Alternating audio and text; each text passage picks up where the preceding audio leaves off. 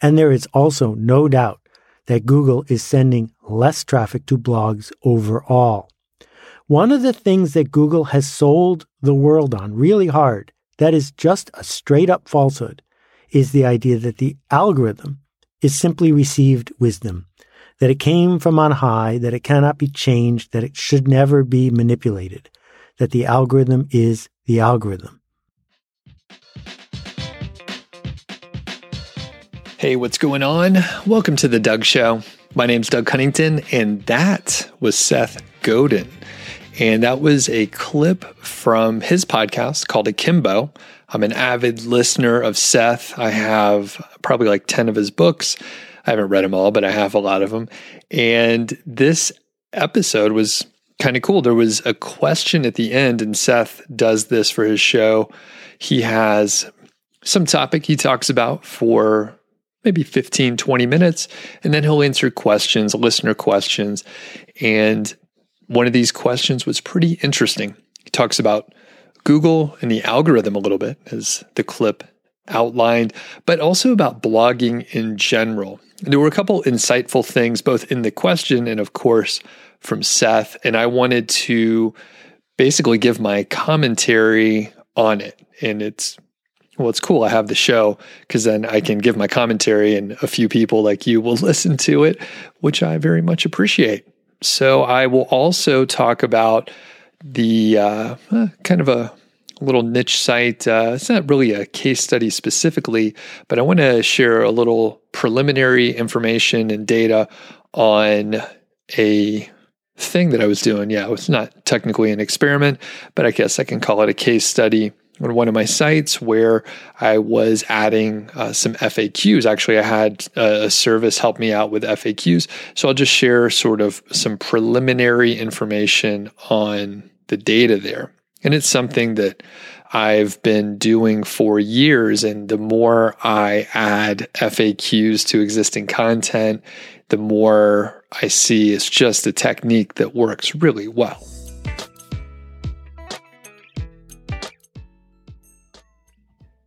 Quick shout out to Ezoic and Leap, which actually replaces the Site Speed Accelerator. And Leap is completely free, and it's a website performance tool set. And this is actually, it's rolling out now. I'm not sure if it's available at the time you're hearing this to every single user of Ezoic, but it's sort of uh, a way to improve and make sure your core web vitals are all green. Everything's in uh, good shape. The cool thing with Leap is it's all free. It's all included if you are a user of Ezoic.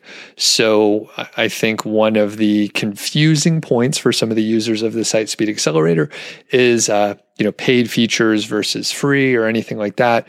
And Leap is uh, simpler. It's sort of an all-encompassing situation, and I thank Ezoic for sponsoring the show. So please do check it out. And I mentioned this before, even if you're not going to sign up for a Leap, or maybe you have, maybe you're happy with your display ads uh, currently as they are, that's okay. Go check out the Ezoic blog. It is excellent. I read it personally. So thanks again to Ezoic.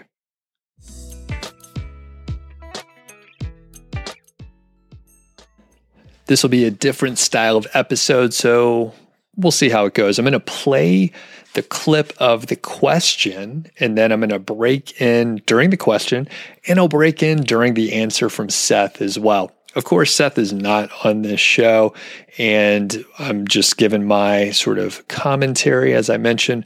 So I'm I'm just going to jump in, and hopefully it'll flow sort of nicely. We'll see. Hey, Seth, this is Mickey from Atlanta. I've heard you mention that Google doesn't like blogs as much anymore, and I think you might be viewing it through the wrong lens, but I see a larger problem. Now, I don't have these numbers, and they're likely not even attainable, but I'm willing to guess that ten years ago, a much higher percentage of your audience had their own blog. When they talked about your content on their own blogs, those were huge signals to Google to rank your stuff higher. Yes, Mike, one hundred percent. Google loves these backlinks, and it is a huge sign. There's a you know huge multi-million dollar industry for S E O, and backlinks are a huge piece of the puzzle. Now, of course, uh, listener out there of the Doug Show, you know you're an advanced S E O potentially, or you're going to be an advanced S E O, and you, you know this already. So this is not news, and I think he's one hundred percent right. Mike is right. A lot more people probably had blogs several years ago than they do now. Those kinds of signals are still very valuable to Google, but your audience doesn't tend to produce that kind of content as much anymore. Case in point is my recent Alt M B A experience. It was a phenomenal program, but I was stunned at how few people have their own blog. Of my cohort of twenty people, two have blogs, and between them they post maybe once or twice a month. Granted, many of these folks generate content in other ways, such as writing books or producing podcasts, but if they mention your content in either of those mediums, it gives you essentially no value in the eyes of Google. So the Alt M B A is sort of a project-based group educational format. It's alternative to an M B A, and it seems to be very popular. Seth has been doing that for a little while, and it sounds like the alumni are pretty accomplished people, and they all enjoy Seth and what he does. Now, one piece that might not be one hundred percent accurate there is getting links from a podcast. So I have this podcast, and sure, maybe the domain authority, the domain rating, and the links coming from my podcast may not be as powerful. They are not as powerful as the links coming from my actual blog, but they still count. And some people, like my friend uh, Spencer Hawes at Niche Pursuits, his podcast lives on the same domain name. So those links do matter and do count. Minor point, but Mike also mentions, hey, if people are maybe writing books and Seth gets a link and a mention and a, and a whole section or something like that, yeah, you're not going to get a backlink from that. That's just a, a physical book, or it could be a Kindle book or whatever, but you're not getting the backlink or that, you know, link juice that we traditionally think about. I've been pushing my friends to blog more, both my long-term friends and new colleagues from the Alt M B A, and a few are picking it up, but the vast majority aren't, and it's a little frustrating. Why do you think people are unwilling to take the time to unpack their thoughts in a medium like this? Thanks for all you do. Before I send it over to Seth for his answer, uh, that's a quick one, Mike. People are lazy, and when they write stuff down, it takes a lot longer than if they do a podcast, for example. Hell, I'm doing it right now. It's a lot faster, a lot faster, but writing is super helpful. And I, I do think it is quite valuable.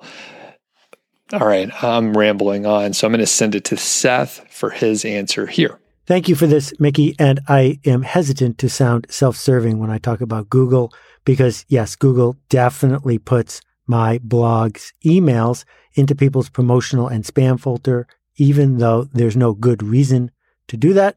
Quick note on that, I have turned off all the tabs because I didn't like the way Google was fucking with my emails and throwing things in the wrong spot. So I only have a primary inbox. There's no tabs, there's no uh, classification, and then I have a different sorting method. Does it work that well? Ah, you know what? Sometimes it takes a while for me to get back to people, but I'm okay with that. Depends on the person, and in fact, if I've sent you an email and it's been delayed, it's nothing personal. It's just there's other things going on, and, you know, I have to prioritize things. Back to Seth. And there is also no doubt that Google is sending less traffic to blogs overall. One of the things that Google has sold the world on really hard, that is just a straight up falsehood, is the idea that the algorithm is simply received wisdom, that it came from on high, that it cannot be changed, that it should never be manipulated, that the algorithm is the algorithm. Big disagreement on this one. So Seth is misinformed on this one, or here's the deal. His audience potentially are not educated S E Os like ourselves, right? So we know, audience, we know that not only does Google have algorithm updates all the damn time, they tell us about it. In fact, there are websites just dedicated to seeing the algorithm changes. So I think the way Seth phrased this, it sounded like, oh, it's a permanent set in stone situation, but Google is tweaking it all the time. Now, that doesn't take away some of the uh, I guess, intention of what Seth is saying, where Google is saying, hey, we're doing this shit and we're doing it our way. And we don't really care about input from you, people with websites, no matter who you are, or S E Os. They really don't take our input, as far as I know, to any like serious extent. But I don't think anyone here in the audience thinks that Google has said, hey, the algorithm doesn't change. We literally know it changes all the time in very major ways. For example, today there was a front page article in the New York Times about people who make a living preying on folks who can ill afford it, where someone writes a nasty article about someone on some scammy site, then they repeat it and multiply it onto dozens of other sites and then charge that person to take it down. And then once that person starts paying, they just repeat it again and do the process all over again. And none of it would work if Google would assign just an engineer or two to making sure that no traffic went to these sites that serve no useful function. So I don't know specifically about that business model. I didn't read the article, but I have heard uh, about similar things like that. Now, Seth's kind of assumption there that it can be solved with one or two engineers. Well, gosh, I'm not sure how that could be done. If this just happened a couple times here and there, okay, maybe someone can manually go look at it.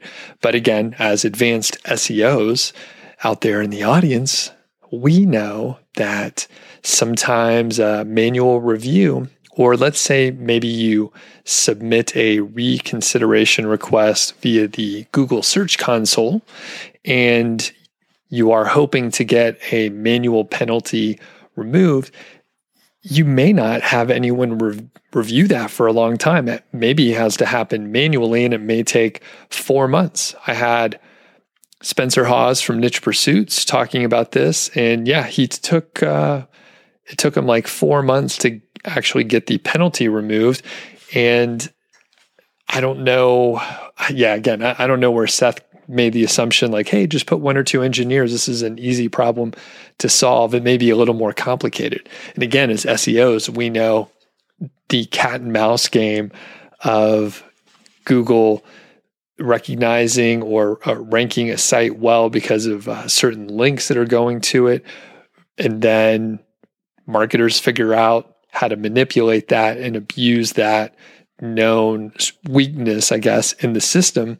And then Google will change things. So as soon as Google figures out how to f- solve that problem, those folks will figure out some other, you know, terrible business model. Not to say it's not a good idea to fix that problem, but one to two engineers, I'm not sure where he's coming up with that. But it's not even mentioned in the article that I could see that it's Google's job to do this, because apparently the algorithm is the algorithm. That's crazy talk. You don't go to the library and expect that every single book ever published is on the shelves and in the card catalog. The librarian's job includes curation. And I think that Google somehow managed to say it's okay to make billions and billions of dollars pointing to information, but that they are not responsible in any way for curating it. But of course, they are curating it. They are curating it because of the thousands of people who write the algorithm, because it's not being written by a computer. It's being written by people. Yes, Seth. Okay, I'm back on board. I'm with you now. It is written by people. There's a lot going on, but you know, why? Why are they writing it that way? And so when you see recipes on the internet, they're formatted in that weird way where there's pictures and stories and stories and stories, and then finally you read the recipe. Well, that's because Google rewarded pages for being written that way. That's a form of curation. Ah, shit. Yeah, I hate that when I look up a recipe, which is uh, fairly frequent, and then you have to read this damn narrative about peanut butter and jelly sandwiches and how their grandmother fed them peanut butter and jelly sandwiches. But really, all you have to do is, you know, slather some uh, peanut butter and jelly, put the bread together, and that's it. It's pretty simple. We don't need the narrative. We don't actually care about you or your grandmother. No offense. And what happened with Google and blogs shortly after they shut down Google Reader was they realized that blogs aren't a good way for Google to make money. And so they manipulated the algorithm. There are plenty of places where they can point people that make it likely that they will come back and do another search. And it's on searches that Google makes money. They don't make money when someone subscribes to a blog. And there it is. It makes total sense when you step back and you think about Google as a company trying to figure out how to make money. And yeah, blogs. Sure, they can put some ads on blogs, but it goes back to ads overall. And people, companies will pay a lot more for ads on the search side, probably. I mean, I haven't consumed all the data or have a full understanding of display ads, but in general, this makes total sense. So when you look at the incentives of a company like Google, it doesn't always match up with ours, where potentially we want people to uh, read our blogs. So here we are. So the first part of your question, yeah, I think it's on Google here to say, are we elevating or diminishing the culture, the culture of the web? Because the web is a place just like everywhere else. And Google could make some small changes that would dramatically shift what we encounter, how we encounter it, what we do when we find what we're looking for. Wikipedia, which is a treasure, only is a treasure because Google defaulted to pointing to them in most search results early and up top. That was a choice of curation. I put that one down as a win. But I think their neglect of blogs is a loss. Wikipedia, for sure. Fantastic. Great website. Read it all the time, right? I'm sure a lot of folks do as well. And as far as blogs, well, you know what? I don't have a strong opinion on that. I know, you know, things shift. Our consumption of things on the internet has shifted. We have much higher bandwidth now. We can do audio in an easy way. I have essentially a professional level studio here in my basement, and it really wasn't all that expensive. We have uh, video as well. That's a little more expensive, but again, I have basically a professional level studio in my basement. I am not skilled um, professionally in like video making or audio or anything like that. I just sort of piece things together, and part of it was because I could watch YouTube videos and learn how other people were doing it. So all, all that to say, m- maybe it's shifting. I don't necessarily put it on Google for the way the world has moved away from blogging as much. Now that said, I mean, a lot of people that listen to this, you do have blogs. You may have several blogs, and it may not be a personal blog. It may be more of an affiliate site, most likely. But the the point is, a lot of people still have blogs, and they still get traffic, lots and lots of traffic from Google. So there's some piece of curation there. And a quick case in point is more recently in the May twenty twenty, not twenty twenty, twenty twenty-one update, basically Google was going after product review sites that were regurgitating content from other sites and didn't really present well-rounded information or original information. There's a lot of different ways to look at it, but that, that was the general idea. So they're trying, at least on some level, to curate some of the content out there.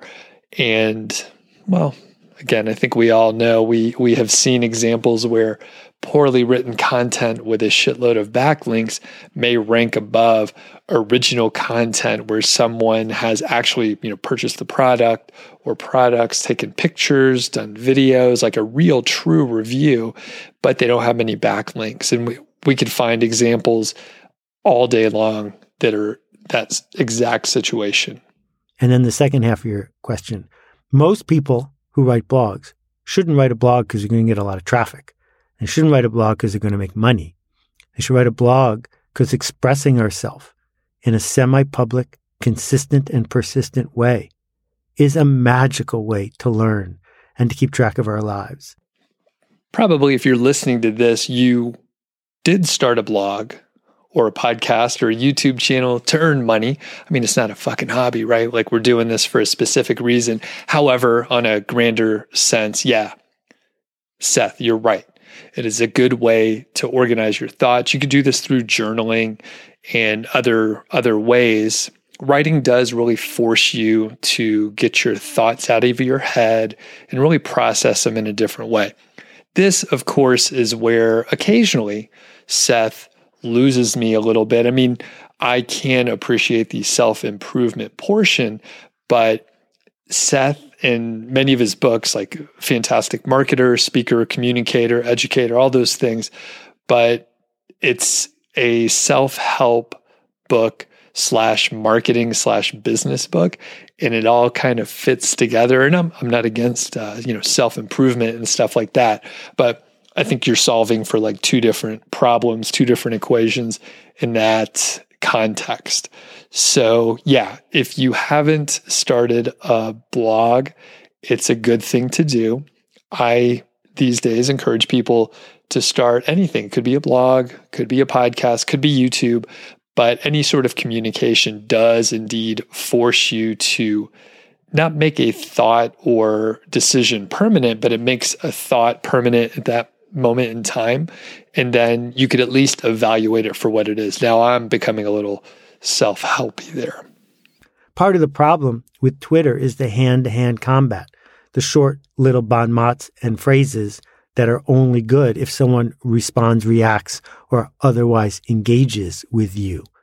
That doesn't lead us to long-term critical thinking. It leads us to playing a sort of ping pong. And if you like tweeting, please go ahead. But I think that most kids and most adults should have a blog, even if it's under an assumed name, just to have the discipline, the practice of showing up to do this work. Thank you for that, Mickey. And I agree with that. I mean, I love the, the discipline, creating something. It's a good thing to do. I encourage you to start something, wh- whatever it may be. And back to the point about Twitter. Yeah, you know what? I never really got into it. I don't think I figured out how to use Twitter properly. Occasionally, I hop over there. I have some friends that are far more active. But when I maybe browse around and look around, the feed is nonsense. I was looking at, uh, well, I won't say exactly what it was. Uh, you know what? What the fuck? I'll tell you. I was looking at uh, like the mask mandates and that sort of thing. This was just like a, a week or two ago. So this is uh, mid-May twenty twenty-one right now when I'm recording this. So anyway, soon, a lot of people are not going to have to wear masks in the U S if they're vaccinated, blah, blah, blah, right? My opinion doesn't really matter here too much.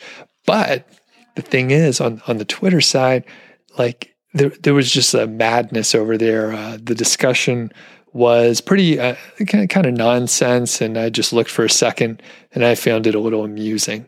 So I know there's a way to use Twitter in a effective way. And if people have tips on it, feel free, shoot them over, feedback at doug dot show. And in fact, please let me know what you thought of this episode and kind of the format.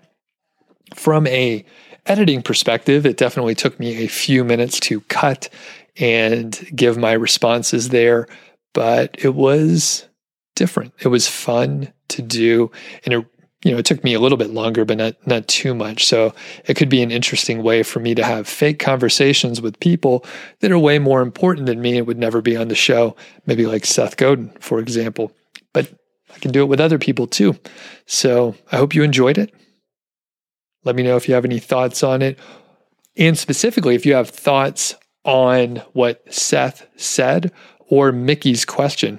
I may have said Mikey before. Mickey, Mikey, whatever.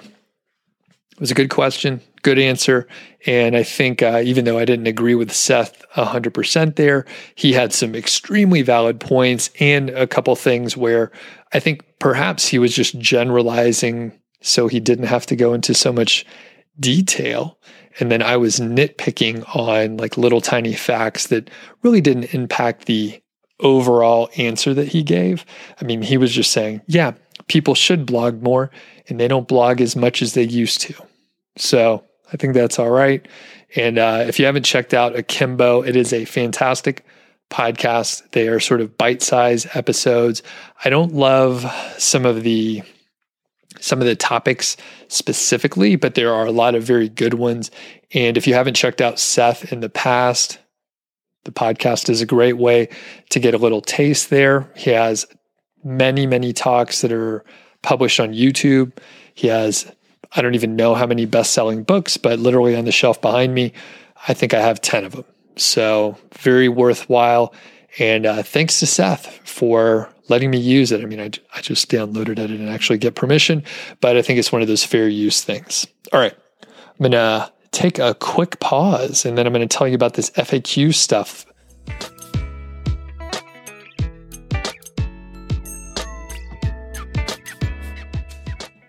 The quick rundown is eight articles were updated on a site and F A Qs were added. Basically, overall, traffic is up by roughly two hundred seven, two hundred six point seven percent. So pretty dramatic change. And the, the thing is, most of the posts went up by a pretty dramatic amount. So one of the posts went up by four hundred fifty percent, one two hundred eighty-three percent, one's fifty percent, eighty percent. One is seven percent and another is twenty-eight percent. Some of the numbers, actually the last, I would say three that I read off there, two that I read off there, it's sort of insignificant numbers, so under fifty, but the rest are fairly high. And this F A Q method is one that I've been talking about for a couple years. I have full-on demos over on the YouTube side. And if you just went over to Niche Site Project and look for the F A Q method, you would find the very short step-by-step method to do it. And I worked with Niche Website Builders to, to do it, right? So I actually didn't do the research myself. And they have a little bit more of a sophisticated way to find the questions to write and put on your website. So I am an affiliate and I get a commission if you sign up for their service, but it was very hands-off. And oh, honestly, it was more rigorous and more research-driven than typically the way that I do F A Qs. Now, that said, you don't have to make it as rigorous. So typically what I do is just Google the term. Usually it's just the, the title of the post or whatever keyword I'm targeting for that given U R L. And then I'll look at the people also ask featured section on the SERPs. So Google tells you right there other questions that people are asking, and then I'll dig a little deeper and do some research there. The more of those that you open up and look at, those little questions in the featured section, the more questions and answers are shown. And I did this on a site back, well, it was about a year ago. In twenty twenty, my V A got basically the instructions that I just told you right now, and she went and found anywhere from three to ten questions for about twenty articles on a specific website. She added the questions and answers. She didn't even use any markup schema for F A Qs. She literally just added the questions in there with H three tags, H three subheadings, and then put in an answer anywhere from one hundred to three hundred fifty words or so. And depending on the topic, maybe she would add three questions if there weren't too many. Maybe there were already a couple questions in there. Or if there were no questions at all, maybe she added, you know, ten new questions. One of the great things is it doesn't really have to follow the narrative of the rest of the post.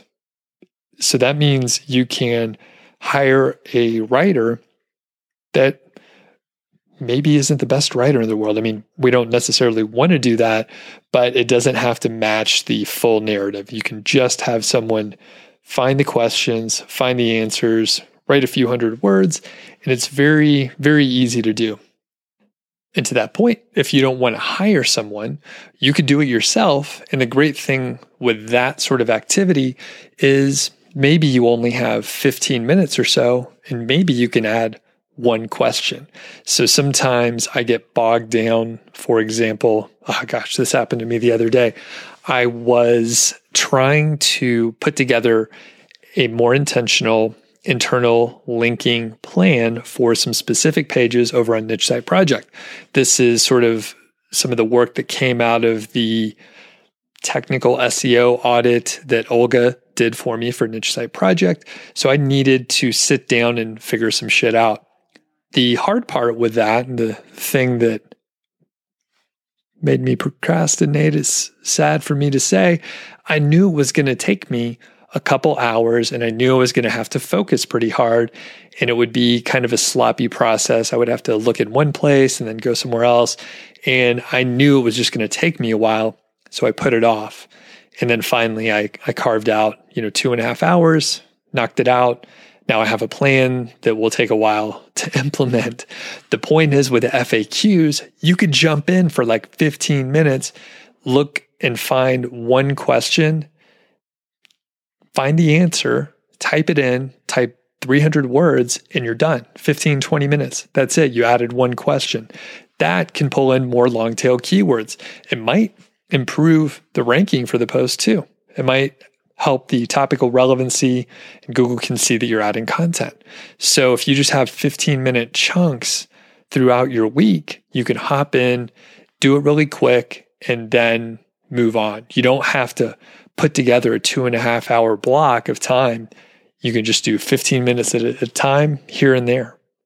I got a great episode coming up on Monday. I guess that'll be episode two fifty-two. Man, I can't believe I published so many podcast episodes. That's staggering when you think about it.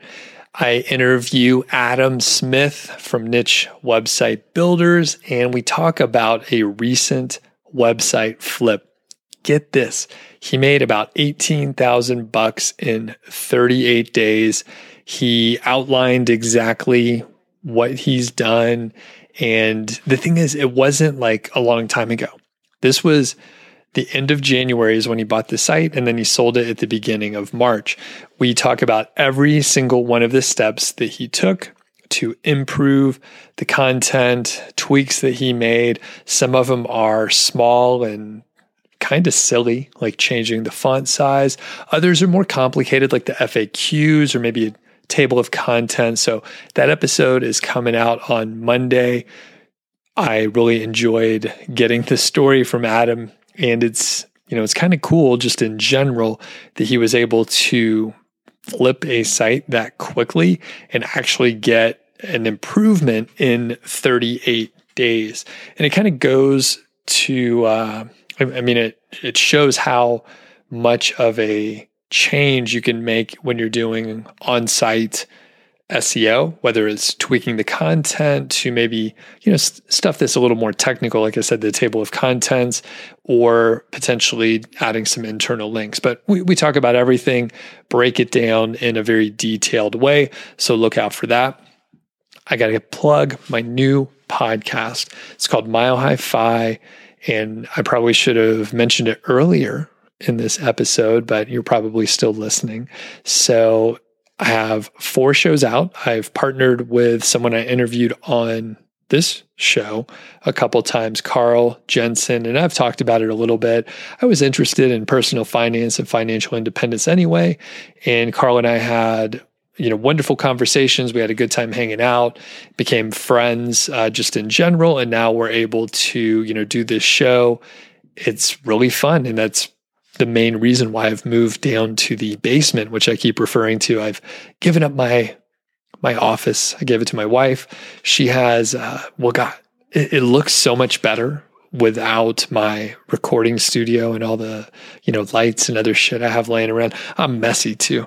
She got a nicer desk. So it's like an L-shaped desk. It looks very professional in there. She could put probably a chair across from the desk and have like a proper office. I mean, it's pretty cool and way better than whatever I did to it. I mean, it's kind of embarrassing how uh, messy it was when I was up there. But now I can make a huge mess down here in the in the basement, but it's cool. I'll, I'll do a tour sometime soon uh, over on the YouTube side, most likely, but I have like a couple of guitars down here. Carl and I can sit in our uh, little carpeted area. I brought like a area rug down here. We have a couple chairs. I just got us some upgraded microphone boom scissor uh, stands. I don't know what you call them. It's like the desk situation, but I had this one with a spring on it. You can hear the spring. Yeah, I had the one with the spring on it, which I don't know why they would put, why they put external springs on these microphone arms. But anyway, I upgraded to some better ones. And I also got us some pretty cool new microphones. The Shure, I think it's the, it's the Shure M V Seven, I think. So it's not like the ultra expensive, like five hundred dollars ones, but they're a little better. And I think they sound better. If they don't, it's because I'm slurring my words or something like that. Maybe it's the effect of the COVID vaccine. I'm just kidding. I shouldn't, I shouldn't even kid or say anything about it. Anyway, we got these new microphones. The basement is pretty awesome. It's a little cooler and quieter down here. There's no window that I can see from here, so that's the downside. But I do have some very bright lights shining at me, which I think should help, should be a positive thing. I mean, you don't want to, I don't want to become like a mole person down here where I'm scared of light or anything. So I'm trying to keep some bright lights around me so I don't have any kind of seasonal depression or something like that. Which incidentally, I never, I like the darkness, love it. I sleep better. I like the cold. I like the dark. I like long winter nights. What am I even talking about? All right, I'll catch you next week on the next episode, and check out Mile High Fi. It's on all your uh, podcast listeners and directories.